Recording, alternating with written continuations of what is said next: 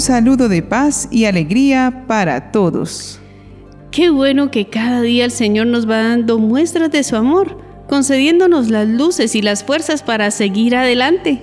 Los cristianos estamos llamados a hacer alegría y salud donde quiera que estemos, porque llevamos a Cristo en el corazón y todo lo que hacemos queda marcado con su sello divino.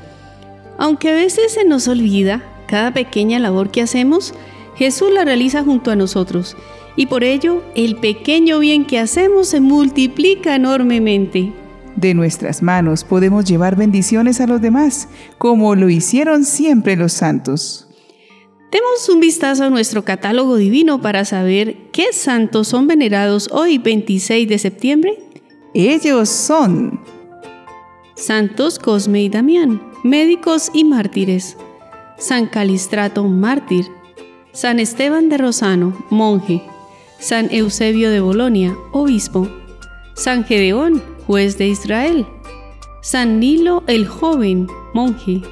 San Sebastián, Nam, Iguan y compañeros mártires. San Senador de Albano, mártir. Santa Teresa Couderc, virgen y fundadora. Beata Crescencia Valls Espí, virgen y mártir. Beata Lucía de Caltagirone, virgen y terciaria franciscana. Beata María del Olvido Noguera Albelda, virgen y mártir. Beata María Jorda Botella, virgen y mártir. Beato Buenaventura Esteve Flores, presbítero, religioso y mártir. Beato Gaspar Singer, presbítero religioso. Beato León Leguamart, presbítero religioso y mártir. Y el Beato Luis Tesa, presbítero.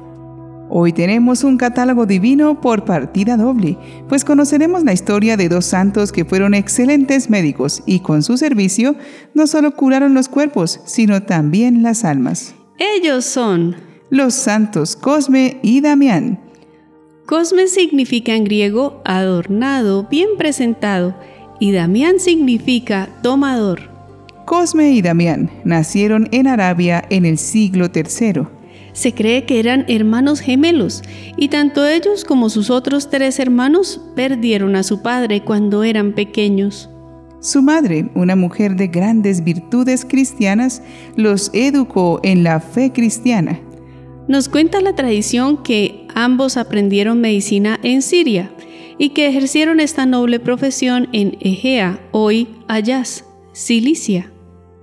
Allí aplicaron sus conocimientos médicos tanto a personas como a animales y con gran pericia curaban las enfermedades. Muchas veces cuando todo les fallaba su fe en Dios y sus virtudes cristianas demostradas en su profesión, les ayudaba a continuar con su deber médico. Esta forma de actuar atrajo a muchas personas deseosas de curarse, fuesen estas cristianas o no.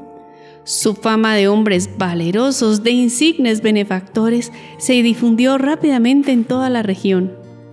La actividad de estos santos no se redujo solo a curar el cuerpo. De hecho, muchos de sus pacientes no creyentes se convirtieron a la fe cristiana después de su curación. Los hermanos vivieron en tiempos del emperador Diocleciano, uno de los mayores perseguidores que ha conocido la historia del cristianismo. En esta época, Licias, el gobernador de Egea, estaba bajo órdenes estrictas de Diocleciano de neutralizar a los cristianos. Por ello, siguiendo el edicto en contra de los cristianos decretado por Diocleciano, Licias les dio la opción de negar su fe o morir. Su suplicio lo narra la leyenda dorada, según la cual los dos hermanos primero son echados al fuego, del que salen ilesos. Después son condenados a la lapidación, pero las piedras vuelven hacia atrás. Sucesivamente, las flechas lanzadas por los arqueros hieren a los verdugos. En fin, son decapitados. Dice la leyenda que los tres hermanos de Cosme y Damián, llamados Antimo, Leoncio y Euprepio, sufrieron el martirio al mismo tiempo que los gemelos, y sus nombres se mencionan en el martirologio romano. Se habla de innumerables milagros, sobre todo curaciones maravillosas, obrados por esos mártires después de su muerte, y a veces los propios santos se aparecieron en sueños a los que les imploraban en sus sufrimientos a fin de curarles inmediatamente. Se conocen algunos milagros por su intervención, pero uno de los más célebres es el del diácono Justiniano. Según cuenta la leyenda dorada de Santiago de la Vorágine, el diácono Justiniano se hallaba al borde de la muerte debido a una grave isquemia en una de sus piernas. El diácono rezó a los santos implorando su curación. En un sueño se le aparecieron Cosme y Damián al lado de su cama portando instrumental quirúrgico, cuchillos, ungüentos y vistiendo una túnica y una capa. Amputaron entonces la pierna enferma al diácono y Cosme preguntó a su hermano, ¿Qué hacemos ahora? Damián le respondió, En el día de hoy ha muerto un hombre moro y ha sido enterrado en un cementerio cercano. Podemos usar una de sus piernas, pues ya no la necesita. Así lo hicieron. Cortaron la pierna del difunto y la unieron al muñón del diácono utilizando uno de sus ungüentos. Al despertar, Justiniano sintió que había recobrado fuerza y salud. Recordó el sueño y al mirarse la pierna vio que estaba sana y sin rastro alguno de enfermedad, aunque lo más llamativo era que esa pierna era de alguien de raza negra.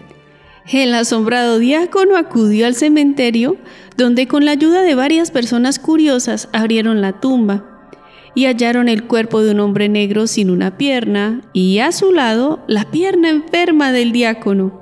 Fueron así testigos de un milagro sublime. La devoción a los dos hermanos fue una de las más extendidas a partir de la segunda mitad del siglo IV, en tanto que en el siglo siguiente Teodoreto de Ciro refiere noticias de su martirio y de su culto. Posteriormente, a lo largo de los siglos, se les han dedicado numerosas iglesias en el mundo y se crearon cofradías para recordar sus buenas obras y pedirles su intercesión. Se los considera patronos de los médicos en general, junto con Lucas el Evangelista, y de los cirujanos en particular, de los farmacéuticos, junto con Santiago el Mayor, y de los barberos, junto con Catalina de Alejandría y Martín de Porres. Para la Iglesia Ortodoxa forman parte de los santos anárgiros. Anágiri viene del griego y significa sin plata o enemigos del dinero debido a que ellos se dedicaron a la curación de enfermos sin recibir retribución por ello.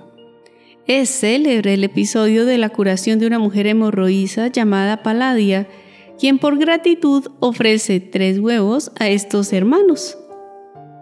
Después de su claro rechazo, implora a Damián que acepte ese pequeño don en nombre de Cristo.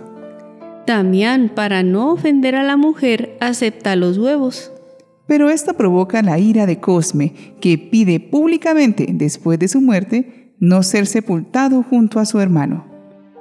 La representación de la sepultura de los dos santos se basa sobre lo que cuenta la leyenda dorada.